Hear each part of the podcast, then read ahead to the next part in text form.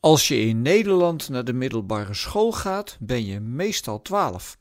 Dus 12 heeft bij ons ook een bijzondere betekenis. Het is een mijlpaal. Het was ook in de Bijbel als het ware een afsluiting van de fase van het onvolwassen en afhankelijke kind.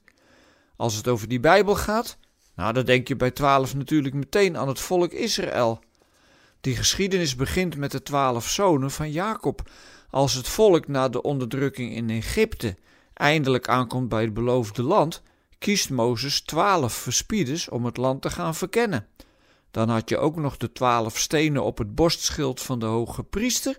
En zo kunnen we nog wel even doorgaan met het getal twaalf. We hebben ook nog de twaalf kleine profeten in de Bijbel, Hosea tot en met Malachi. Of hier ook daadwerkelijk iets achter zit, dat weet je natuurlijk nooit, hè?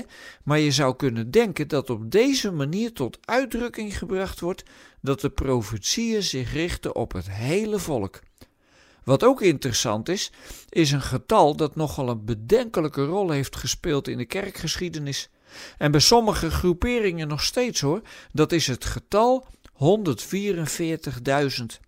In Openbaring 7 wordt daarover gesproken en in verband met de uitverkiezingsleer heeft dat tot veel negatieve gedachten geleid. Bij de Jehovah-getuigen speelt dat getal zelfs een belangrijke rol. Maar het is maar zeer de vraag of we het getal 144.000 letterlijk rekenkundig moeten uitleggen. Het is namelijk 12 keer 12.000 en dat betekent dat er uit elke stam 12.000 verzegelden zullen zijn. Een enorme hoeveelheid. Of zoals Paulus later schrijft in Romeinen 11: heel Israël zal behouden worden. Laten we alsjeblieft niet gaan zitten rekenen of we toevallig uitverkoren zijn. Gaat het daarom in de Bijbel? Het gaat er toch juist om dat we een God hebben die zoveel van mensen houdt dat hij niet met een telraam of een rekenmachine in zijn hand iedereen zit te beoordelen of die er wel bij hoort. Zo werkt liefde niet. Die kun je niet uitdrukken in getallen, maar alleen maar in daden en woorden. Gods boekhouding is er niet een van uitgaven en ontvangsten. En zijn weegschaal is niet een instrument waarop hij aan de ene kant onze zonde legt en op de andere onze goede daden. Nee, liefde is wat de vader van de verloren zoon deed. Toen die ervoor gezorgd had dat de getallen op de spaarbank van vader een stuk minder waren geworden, werd de liefde van de vader juist meer.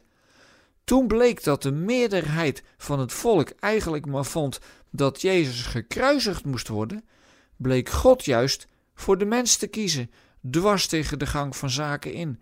Vader, vergeef het hun, want ze weten niet wat ze doen, riep Jezus uit. Maar als je je goed verdiept in de getallen van de Bijbel, is heel interessant, dan zou je daar bijna een theologie over kunnen maken. De Bijbel blijkt ook in dit opzicht gewoon een geweldig boek te zijn.